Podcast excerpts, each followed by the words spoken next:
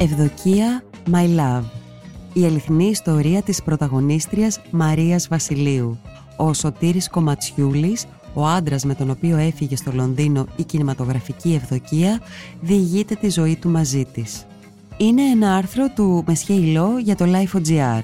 Για να μην χάνετε κανένα επεισόδιο της σειράς ηχητικά άρθρα, ακολουθήστε μας στο Spotify, στα Apple και τα Google Podcast. Είναι τα podcast της Life.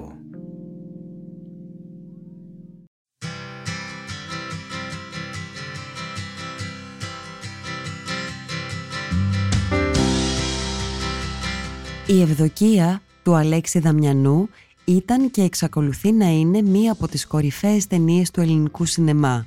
Για πολλούς, η πιο σπουδαία, και ο μύθος που δημιουργήθηκε γύρω από αυτή, όσο περνούσαν τα χρόνια, αφορά σε μεγάλο βαθμό την πρωταγωνίστριά του. Η κυπριακής καταγωγής Ελληνοαγγλίδα Μαρία Βασιλείου δεν ήταν καν ηθοποιός όταν την επέλεξε ο Δαμιανός για να γίνει η Ευδοκία της ταινίας του.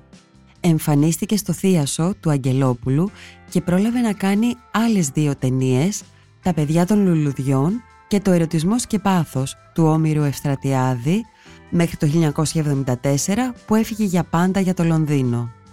Τα ίχνη της αγνοούνται από τότε και όσες αναφορές έγιναν στη ζωή της στο Λονδίνο και το τέλος της ήταν από ανεπιβεβαίωτες μαρτυρίες. Ο Σωτήρης Κομματσιούλης ήταν ο άνθρωπος που συνόδεψε τη Μαρία στο Λονδίνο και έγινε ο σύζυγός της. Σε όσα καταπληκτικά μου διηγήθηκε στην πρώτη μας συνάντηση και αφορούσε τις πρώτες μέρες του Λονδίνου, είχε αναφέρει αρκετές φορές το όνομά της, αλλά χρειάστηκαν μέρες να συνειδητοποιήσω ότι μιλούσε για την Ευδοκία. Χρειάστηκαν επίσης πολλές προσπάθειες να τον πείσω να μιλήσει για τη Μαρία, στο τέλος όμως δέχτηκε να μου πει για τη δικιά του Μαρία και το story πάει κάπως έτσι. Είχα ξεκινήσει από τη Λάρισα με το συγκρότημά μου τους Lovers και ήρθα στην Αθήνα το χίλια εννιακόσια εβδομήντα ένα. Κέρδισα ένα λαχείο, γιατί είμαστε πολύ φτωχοί, δεν μας πλήρωνε κανείς. Σχετικά πεινούσαμε στο μαγαζί που δουλεύαμε στο Ρίο. Παρόλο που ήταν γεμάτο κάθε βράδυ, δεν παίρναμε τίποτα λεφτά. Ήρθα στην Αθήνα με το τηλεφώνημα ενός φίλου μου που πέρασε και μας άκουσε και είπε ότι είστε φανταστικοί, έλα στην Αθήνα. Ήρθα στην Αθήνα αμέσως.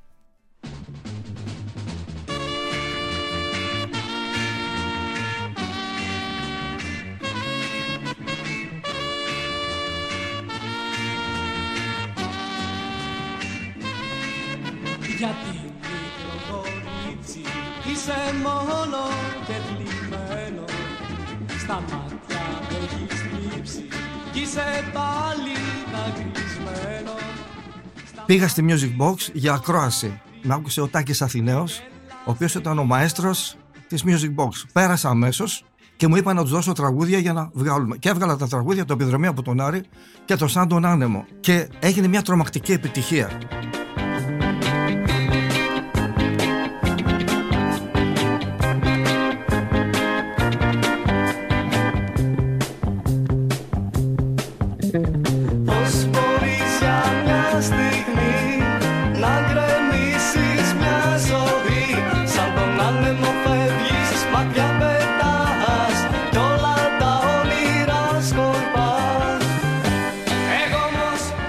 Ένας, ε, ο κόσμος μας θαύμαζε, με θαύμαζε, τα τραγούδια μου παίζονταν τότε, πάντα έπαιζα τα τραγούδια μου και από εκεί μου έγινε μια πρόταση από κάποιο ζωγράφο, τον Τάσο Γιαννόπουλο, να πάω στα Μπεσέ. Είχα κάνει ήδη τη διαφήμιση τηλεφωνικά σε όλο τον κόσμο και γέμισε το πρώτο βράδυ, ήταν κάτι το απίστευτο. Επάνω στην πίστα ήταν γραμμένο το όνομά μου, Σωτ Κομματσιούλης, Σωτήρης δηλαδή Κομματσιούλης. Ο κόσμος ήξερε τα τραγούδια μου γιατί είχε έρθει κόσμος από παντού για να μας ακούσει. Ακόμα και φόρτος ήρθαν, ήρθαν και με ρωτήσαν, μα πώς εσύ ξέρεις τόσο κόσμο. Τους είπα, παιδιά, έτυχε. Εκείνη την εποχή ήρθε στο μαγαζί μας, στο, στα Μπεσέ, ένα από τα καλύτερα κλαμπ του καιρού τότε, μια κοπέλα από την Αγγλία που τη λέγανε Ελένη. Να την ακούσουμε. Ο Παπασταματίου, ο ιδιοκτήτης του Αμπεσέ, με ρώτησε να την ακούσω εγώ. Μια και πίστευα ότι εγώ είχα πολύ μουσική κατάρτιση. Παρόλο που ήμουν μικρός, εντάξει, από τα τραγούδια μου φαινόταν αυτό. Την άκουσα, ήταν πολύ γλυκιά φωνή και την πήραμε αμέσως. Γίναμε πολλοί φίλοι, τη βοηθούσα παντού. Και ξαφνικά ένα βράδυ εκεί που είμαστε, ήρθε μια κοπέλα που λέει θα, θα, είναι η αδερφή μου. Έβλεπα τον κόσμο να τρέχει από εδώ, από εκεί, να την ακολουθάνε. Εγώ δεν ήξερα τίποτα. Ούτε καν την ήξερα ποια είναι αυτή η κοπέλα. Ειλικρινά, και αυτή είναι η ιστορία. Και όταν πήγα σπίτι της το ίδιο βράδυ, γιατί με καλέσαν να πάω σπίτι της, είδα τις αφήσεις στον τοίχο του σπιτιού της. Με έλεγε Μαρία Βασιλάκη, και της λέω: εσύ είσαι αυτή? Μου λέει ναι. Ήταν πολύ απλή. Πολύ... Πού να καταλάβω ότι αυτή η κοπέλα είναι μια στάρ του καιρού εκείνου. Και από εκείνη την ημέρα έγινε το, το παράξενο. Δεν ήθελα να φύγω, δεν έφυγα και έμεινα εκεί. Την άλλη μέρα πήγα και πήρα τα πράγματά μου από το σπίτι και μετακόμισα στη Μαρία. Ε, ήταν ένας έρωτας που. Ένα ξαφνικό. Πώς λέγεται, κεραυνοβόλος έρωτας. Τι ζωή φροντίζεις εσύ πάλι? Αδιαφήμιστα. Mm-hmm. Τι να σου κάνω, δεν έχεις τη δική μου φωτογένεια. Πού είναι τα τζίνια? Έχουν πάει στο αεροδρόμιο για σένα. Ελούδια. Ρώτα τους όταν θα γυρίσουνε. Δεν φαίνεσαι και πολύ ευχαριστημένη που με βλέπεις. Γιατί? Θα έπρεπε. Να δεις που άμα γνωριστούμε καλύτερα, θα αλλάξεις γνώμη. Μην είσαι τόσο σίγουρος, γιατί μπορεί να μείνεις μεταξυταστέως. Όταν γνωριστήκαμε, εγώ ήμουν δεκαεπτά χρόνια και είναι είκοσι πέντε. Ότι στο είπα ότι είμαι δεκαεπτά χρόνων, έμεινε. Αλλά δεν την πείραζε. Η Μαρία, παρόλο που δούλευε σε όλες αυτές τις ε, ταινίες, δεν έπαιρνε ποτέ λεφτά, δεν είχε λεφτά. Ήταν άφραγγη και είχε βαρεθεί. Και βασικά θυμάμαι πολύ καλά ότι της έστειλε η μαμά της από την Αγγλία λεφτά για να ζήσει. Και μετά δίνει εμένα και θυμάμαι που πήγαινε και τα χαλούσα. Η Μαρία δηλαδή ήταν άφραγγη τελείως. Εγώ έπαιρνα πεντακόσια δραχμές από τα Μπεσέ που ήταν πολύ καλά λεφτά για τον καιρό εκείνο. Εμένα με κυνηγούσε η Χούντα γιατί τα τραγούδια μου ήταν όλα επαναστατικά, ειδικά η μικρή μου ιστορία. Παρεθήκα να κρύβω την αλήθεια. Κανένας δεν βοηθάει προς το χλου. Η αστεγή για αυτούς είναι συνήθεια. Να ζουν καλά τους μοιάζει μόνο αυτούς. Ξαφνικά μπήκανε μέσα στο Αμπεσέ στρατιωτικοί, αστυνομικοί, να μου λένε συνέχεια: έλα να υπογράψεις, θα σου κάνουμε φίρμα. Το επιδρομή από τον Άρη θα παιχτεί παντού. Ε, θα, σου, θα σε κάνουμε number one. Έλα να υπογράψεις, θα μπαίνεις στην τηλεόραση, θα μπαίνεις παντού. Ναι, ναι, ναι, ναι, θα έρθω. Ποτέ δεν πήγα. Δεν είχαν πάρει χαμπάρι για τα τραγούδια μου. Τους έλεγα: για άλλο λόγο είναι γραμμένα αυτά. Τα, τα έκανα έτσι. Αλλά συνέχεια με, με πιέζαν να πάω να υπογράψω. Δεν πήγα να υπογράψω. Τέλος, πριν φύγουμε, βρήκα, είχα τους Κάστορες, τα παιδιά. Ένα πολύ καλό συγκρότημα, ήμασταν αντίπαλοι των Σόκρατες. Τόσο τα συγκροτήματα είναι οι Κάστορες που λένε ότι βρήκαν τη λύση.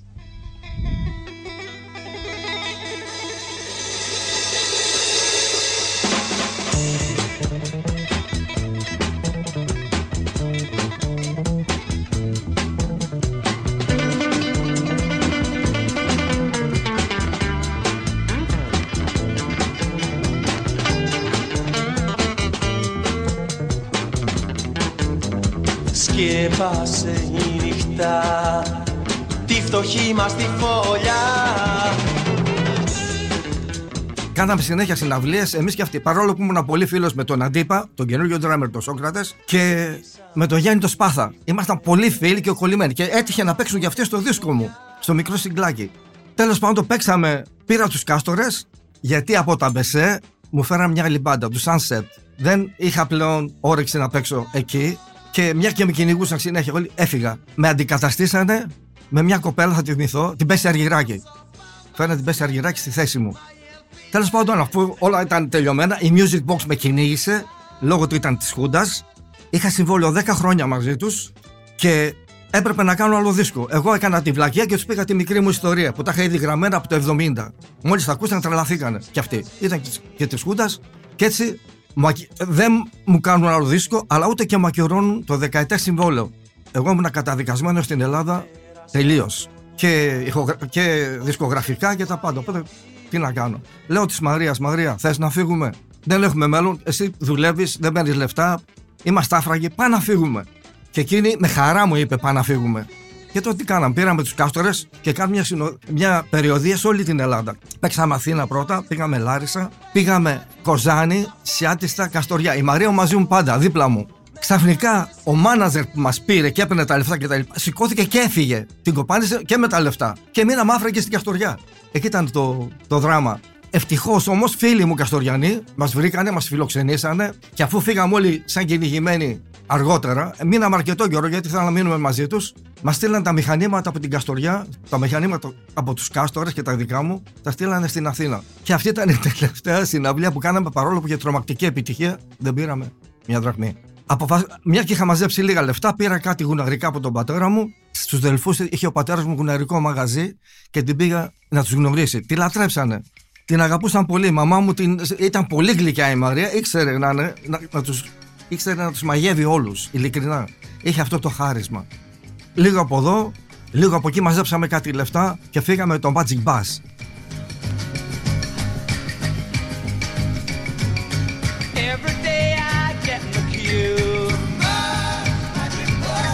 Get on the bus that takes me to you. I'm so nervous I just sit and smile. Your house is only another mile. Ήτανε σαράβαλο. Θυμάμαι, άμα Θεέ μου, δεν μπορώ, πιστεύω, πηγαίναμε από, το ένα, από τη μια χώρα και μας διώχναν από την άλλη. Δεν είχε χαρτιά, χαλούσε συνέχεια στον δρόμο, δεν ξέρανε και εκείνη τον οδηγό. Γινόταν κάτι απίστευτο. But can I buy your magic bus? Magic bus.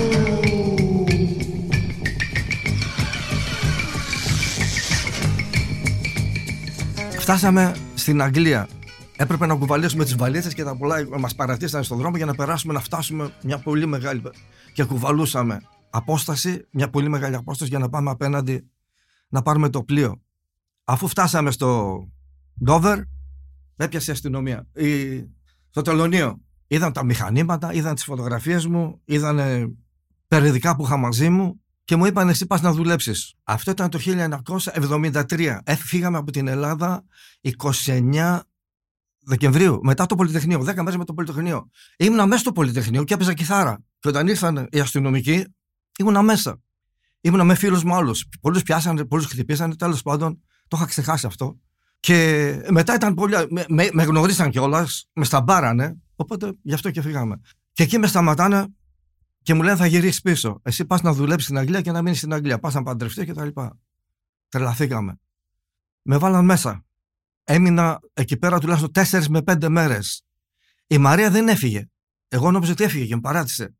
Η Μαρία όμως έτρεχε παντού, παρακαλούσε, έπαιρνε τηλέφωνα, κοιμόταν έξω στα παγκάκια και ήταν κρύο, δεν, δεν έκανε ζέστη.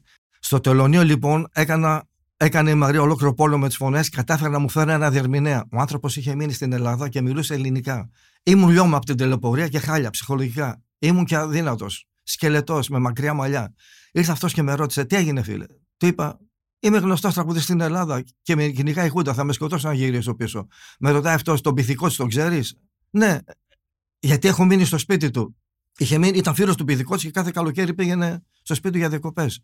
Και του λέω εγώ: ναι, τον ξέρω πολύ καλά, αφού έχουμε δουλέψει και μαζί. Δεν τον ήξερα καθόλου τον πυθικό της. Εκείνος με τα πολλά μου λέει: θα φύγω, θα τον πάρω τηλέφωνο και αν αποδειχτεί ότι αυτό μου λες είναι αλήθεια, θα σε αφήσω να περάσεις. Φεύγει. Πέρασε κάπου μία-δύο ώρες. Εγώ είχα τρελαθεί από την αγωνία μου, από το φόβο μου.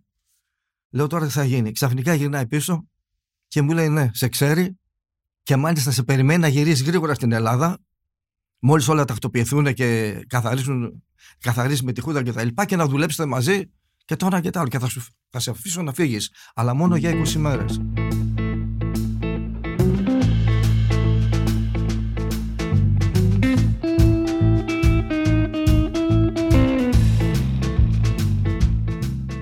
Φτάσαμε στην Αγγλία και εγώ από την απελπισία μου, από τον πόνο μου που έφυγα από την Ελλάδα, που έχασα την καριέρα μου κτλ.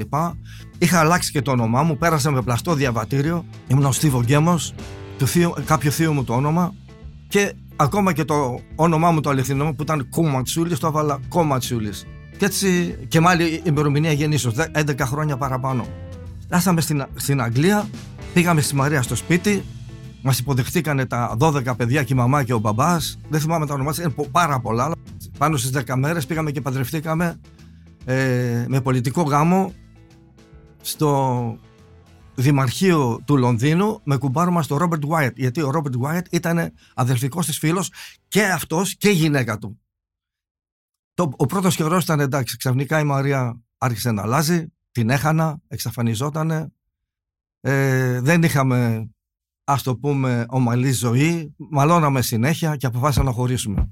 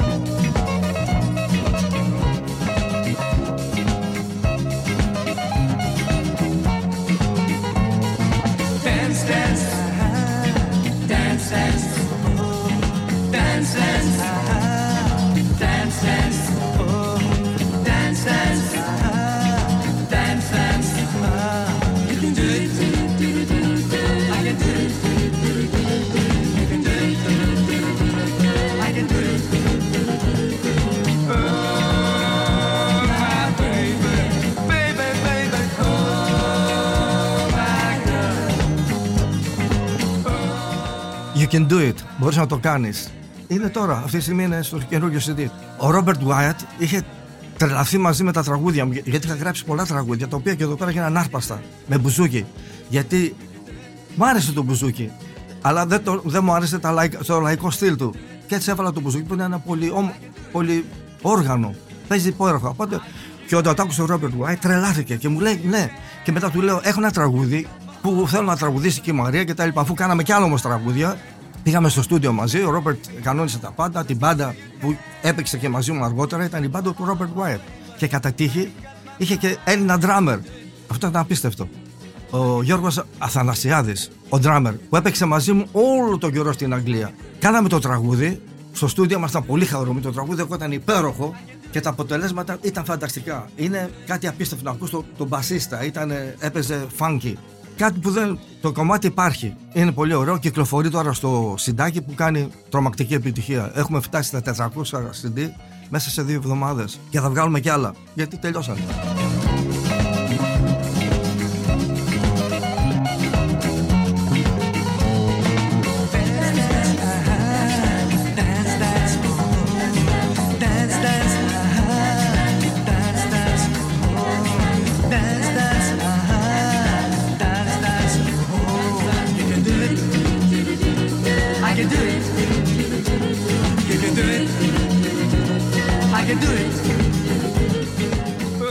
Αυτό είναι το, αυτό το τραγούδι που ήρθαμε με τη Μαρία.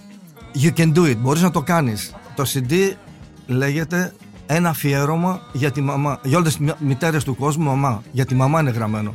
Γιατί όταν γύρισα στην Ελλάδα η μαμά μου είχε πεθάνει. Τη βρήκα πεθαμένη. Δεν ήξερα ότι έχει πεθάνει. Πήγα στο χωριό, χτύπησα την πόρτα, κλειστές οι πόρτες και κάποιος βγαίνει από δίπλα και μου λέει: μαμά σου έχει πεθάνει, φίλε. Και τρελάθηκα. Και έγραψα το τραγούδι αυτό.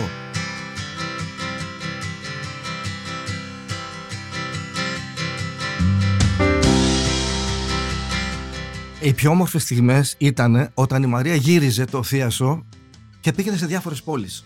Όπως Γιάννενα, όπως Μεσολόγγι, όπως. Και όταν πήγαινα εκεί πέρα, φεύγαμε από την Αθήνα, έφευγα από το, από την, από το άγχος του Αμπεσέ, γιατί εκεί πέρα μείνω, είχα πόλεμο από τους μουσικούς, επειδή ήμουνα ο πιο, ας το πούμε, αγαπητός στον κόσμο, που ήταν όλοι οι φίλοι μου, όλοι δικοί μου κόσμος. Και όταν πήγαινα εκεί, έβλεπα μια Μαρία να κάνει τα πάντα για μένα. Αυτό ήταν. Η Μαρία ήταν ένας καλός άνθρωπος βασικά.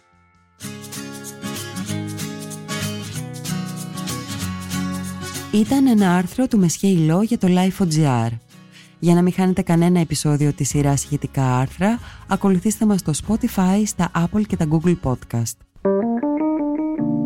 Είναι τα podcast της Life.